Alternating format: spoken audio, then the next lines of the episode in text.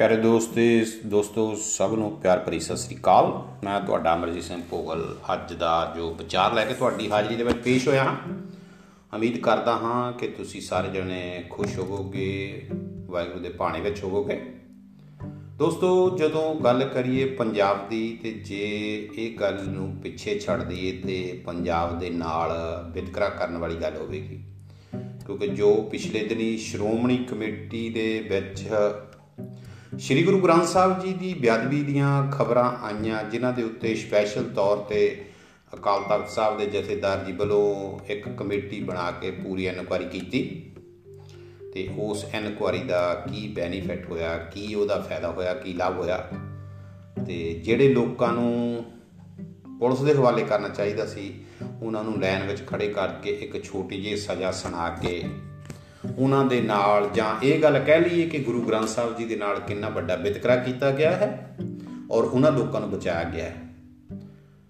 ਗੱਲ ਸੱਚ ਦੀ ਜਾਣਿਓ ਕਿ ਜੇਸ ਕਿਸੇ ਗੁਰੂ ਦੇ ਅੰਗ ਪਾੜ ਦਿੱਤੇ ਜਾਂਦੇ ਆ ਤੇ ਜੇ ਕਿਸੇ ਗ੍ਰੰਥ ਦੇ ਉਹ ਹਾਲਾਤ ਕੀਤੇ ਜਾਂਦੇ ਜਿਹੜੇ ਸਿੱਖ ਧਰਮ ਦੇ ਵਿੱਚ ਬਰਦਾਸ਼ਤ ਤੋਂ ਬਾਹਰ ਹਨ, ਉਹਨਾਂ ਨੂੰ ਲੋਕਾਂ ਨੂੰ ਇੱਕ ਸੜਕ ਸਾਫ਼ ਕਰਨ ਲਈ ਜਾਂ ਇੱਕ ਅਖੰਡ ਪਾਠ ਸਾਹਿਬ ਕਰਾ ਕੇ ਪਛਤਾਚਾਪ ਕਰਨ ਲਈ ਕਿਹਾ ਜਾਂਦਾ ਤੇ ਤੁਸੀਂ ਆਪ ਆਈਡੀਆ ਲਾਓ, ਆਪ ਸੋਚੋ ਕਿ ਇਹ ਕੀ ਹੈ।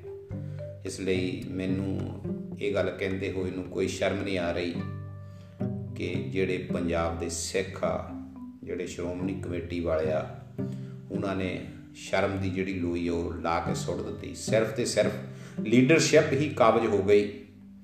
ਜਿਨ੍ਹਾਂ ਲੋਕਾਂ ਨੂੰ ਪੁਲਿਸ ਦੇ ਹਵਾਲੇ ਕਰਕੇ ਜਿਨ੍ਹਾਂ ਤੇ ਮੁਕੱਦਮੇ ਚੱਲਣੇ ਚਾਹੀਦੇ ਸਨ, ਉਹਨਾਂ ਲੋਕਾਂ ਦੇ ਉੱਤੇ ਮੁਕੱਦਮੇ ਦਾ ਕੀ ਚੱਲਣੇ ਸੀ, ਉਹਨਾਂ ਨੂੰ 28 ਤਰੀਕ ਤੱਕ ਬੋਲਣ ਤੇ ਪਾਬੰਦੀ ਲਾ ਦਿੱਤੀ ਗਈ, ਜਿਹੜੀ ਇਹ ਸਜ਼ਾ ਕੀ ਤੁਸੀਂ ਮੰਨਦੇ ਹੋ? ਇਹ ਸਜ਼ਾ ਜਿਹੜੀ ਕਾਫੀ ਆ? ਨਹੀਂ, ਮੈਂ ਨਹੀਂ ਇਹ ਗੱਲ ਮੰਨਦਾ ਕਿ ਇਹ ਸਜ਼ਾ ਕਾਫੀ ਆ। ਉਹਨਾਂ ਲੋਕਾਂ ਨੂੰ ਤਾਂ ਫਾਂਸੀ ਤੇ ਟੰਗਣਾ ਚਾਹੀਦਾ ਸੀ, ਜਿਨ੍ਹਾਂ ਨੇ ਐਡੀ ਵੱਡੀ ਕਾਨੂੰਨੀ ਕਾਰਵਾਈ ਕੀਤੀ, ਪਰ ਅਕਾਲ ਤਖਤ ਸਾਹਿਬ ਦੇ ਜਥੇਦਾਰ ਜਿਹੜੇ ਲੋਕਾਂ ਤੋਂ ਸਹਿਯੋਗ ਮੰਗ ਰਹੇ ਨੇ, ਉਹਨਾਂ ਨੇ ਵੀ ਕੋਈ ਫੈਸਲਾ ਵਧੀਆ ਢੰਗ ਨਾਲ ਨਹੀਂ ਲਿਆ। ਇੱਕ ਫੈਸਲਾ ਸੁਲਾਉਣ ਵਾਲਾ ਬੰਦਾ ਜੋ ਅਕਾਲ ਤਖਤ ਦੇ ਉੱਪਰ ਖੜਾ ਤੇ ਥੱਲੇ ਖੜੇ ਉਹਨਾਂ ਦੋਸ਼ੀਆਂ ਨੂੰ ਇਹ ਗੱਲ ਪੁੱਛ ਰਿਹਾ, ਤੁਹਾਨੂੰ ਇਹ ਫੈਸਲਾ ਮਨਜ਼ੂਰ ਆ? ਤੇ ਤੁਸੀਂ ਆਪ ਹਿਸਾਬ ਲਾਓ ਭਈ ਉਹ ਕਿਸੇ ਮਜਬੂਰੀ 'ਚ ਵੱਜਾ ਸੀ। ਜਿਹੜਾ ਇਹ ਗੱਲ ਵੀ ਉਹਨਾਂ ਨੂੰ ਪੁੱਛ ਰਿਹਾ ਸੀ ਕਿ ਤੁਹਾਨੂੰ ਇਹ ਫੈਸਲਾ ਮਨਜ਼ੂਰ ਆ? ਤੇ ਉਹ ਥੱਲੇ ਉਹ ਕਹਿੰਦੇ ਸੀ ਜੀ, ਖੜੇ ਹਾਂਜੀ ਮਨਜ਼ੂਰ ਆ। ਇਹ ਉਹ ਫੈਸਲਾ ਕਿਹਾ ਜਾਂਦਾ ਇਹਨੂੰ? ਮੈਂ ਇਸ ਫੈਸਲੇ ਨੂੰ ਕਦੀ ਵੀ ਨਹੀਂ ਕਹਿ ਸਕਦਾ ਕਿ ਇਹ ਕਿਸੇ ਵੱਡੇ ਬੰਦੇ ਦੇ ਹੁਕਮ ਨਾਲ ਸੁਣਾਇਆ ਗਿਆ ਫੈਸਲਾ। ਇਹ ਕੀ ਮੰਨ ਸਕਦੇ ਅਸੀਂ? ਅੱਜ ਸਾਡੇ ਸ੍ਰੀ ਗੁਰੂ ਗ੍ਰੰਥ ਸਾਹਿਬ ਜਿਹੜੇ ਦੁਨੀਆ ਦੇ ਉੱਤੇ ਰਾਜ ਕਰਦੇ ਨੇ, ਜਿੱਥੇ ਵੀ ਦੁਨੀਆ ਵਸਦੀ ਆ, ਉੱਥੇ ਸ੍ਰੀ ਗੁਰੂ ਗ੍ਰੰਥ ਸਾਹਿਬ ਨੇ। ਪਰ ਮੈਨੂੰ ਅੱਜ ਫੇਰ ਉਹ ਗੱਲਾਂ ਯਾਦ ਆਉਂਦੀਆਂ।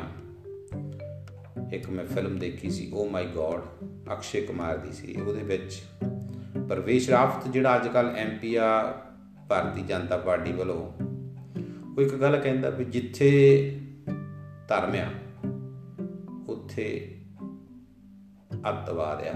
ਇਹ ਲੋਕ ਅੱਜ ਅੱਤਵਾਦ ਦਾ ਬਾਣਾ ਪਾ ਕੇ ਸ੍ਰੀ ਗੁਰੂ ਗ੍ਰੰਥ ਸਾਹਿਬ ਨੂੰ ਨੋਚ ਰਹੇ ਨੇ।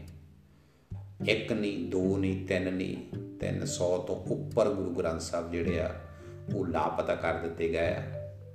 ਕਿਤੇ ਇਹ ਉਹੀ ਗੁਰੂ ਗ੍ਰੰਥ ਸਾਹਿਬ ਤਾਂ ਨਹੀਂ?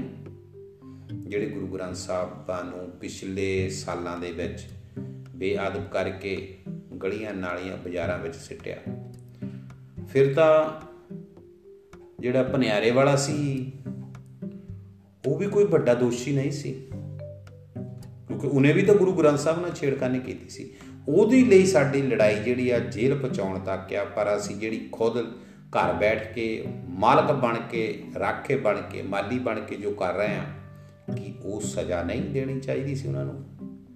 ਪਰ ਪਤਾ ਨਹੀਂ, ਸਾਡੇ ਸਿੱਖ ਭਾਈਚਾਰੇ ਨੂੰ ਕਿਹੜਾ ਲਾਲਚ ਪੈ ਗਿਆ ਜਿਹੜੇ ਅੱਜ ਆਪਣੇ ਗੁਰੂ ਦੀ ਵੀ ਰਾਖੀ ਕਰਨ ਤੋਂ ਮੂੰਹ ਮੋੜ ਰਹੇ ਨੇ 6 ਦਿਨ ਹੋ ਗਏ ਅੱਜ ਜਥੇਬੰਦੀਆਂ ਬੈਠੀਆਂ ਉੱਥੇ ਧਰਨਾ ਮਾਰ ਕੇ ਤੇ ਸਾਡੇ ਜਿਹੜੇ ਇਹ ਲੀਡਰ ਆ, ਇਹਨਾਂ ਦੇ ਕੰਨਾਂ ਤੇ ਜੂ ਨਹੀਂ ਸਰ ਕਰੇ।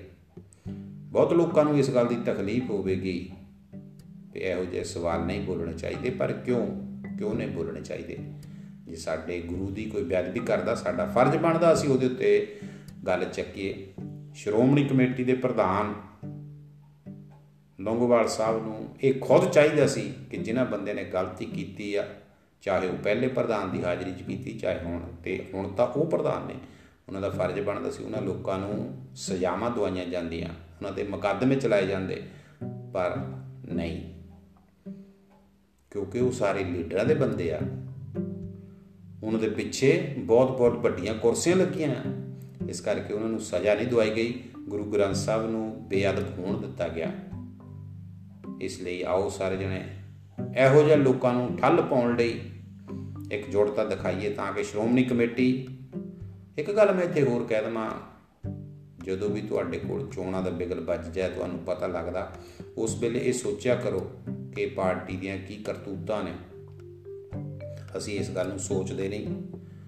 ਟਕੇ ਟਕੇ ਦੇ ਕੰਬਲ ਤੇ ਅਸੀਂ ਵਿਗ ਜਾਂਦੇ ਆ ਔਰ ਵਿਗ ਕੀ ਕਰਦੇ ਆ ਉਹਨਾਂ ਲੋਕਾਂ ਨੂੰ ਲੈ ਆਉਂਦੇ ਆ ਜਿਨ੍ਹਾਂ ਨੂੰ ਸਾਡੇ ਈਸਟ ਦਾ, ਸਾਡੇ ਧਰਮ ਗ੍ਰੰਥਾਂ ਦਾ ਭੇਤ ਹੀ ਕੋਈ ਨਹੀਂ। ਇਸ ਲਈ ਕਿਰਪਾ ਕਰੋ ਸਾਰੇ ਜਣੇ ਅੱਜ ਆਪਣੇ ਗੁਰੂ ਨੂੰ ਬਚਾਉਣ ਲਈ, ਆਪਣੀ ਅਣਖ ਬਚਾਉਣ ਲਈ, ਆਪਣਾ ਧਰਮ ਬਚਾਉਣ ਲਈ ਇਹੋ ਜਿਹੇ ਲੋਕਾਂ ਨੂੰ ਲਾਂਭੇ ਕਰ ਦਿਓ ਜਿਹੜੇ ਲੋਕ ਸ੍ਰੀ ਗੁਰੂ ਗ੍ਰੰਥ ਸਾਹਿਬ ਦੀ ਬੇਅਦਬੀ ਨੂੰ ਵੀ ਰੋਕ ਨਹੀਂ ਸਕਦੇ ਔਰ ਮਾਲਕ ਬਣ ਕੇ ਵੀ ਰੋਕ ਨਹੀਂ ਸਕਦੇ। ਇਸ ਲਈ ਇਹ ਤੋਂ ਵੱਡੀ ਸਾਡੀ ਲਈ ਕੋਈ ਟ੍ਰੈਜਡੀ ਹੋਰ ਨਹੀਂ ਹੋ ਸਕਦੀ। ਮੇਰੇ ਦੋਸਤੋ ਇਸ ਦੇ ਨਾਲ ਹੀ ਮੇਰਾ ਜੋ ਸਮਾਂ ਪੂਰਾ ਹੋ ਗਿਆ, ਅਗਲੇ ਐਪੀਸੋਡ 'ਚ ਫਿਰ ਦੁਬਾਰਾ ਮਿਲਾਂਗਾ। ਗਲਤ ਮਤ ਬੋਲਿਆ ਗਿਆ ਹੋਵੇ ਤਾਂ ਆਪ ਤੋਂ ਖਿਮਾ ਦਾ ਜਾਚਕਾਂ ਅਮਰਜੀਤ ਸਿੰਘ ਪੋਗਲ ਮੇਰੇ ਵੱਲੋਂ ਸਾਰਿਆਂ ਨੂੰ ਪਿਆਰ ਭਰੀ ਸਤਿ ਸ੍ਰੀ ਅਕਾਲ।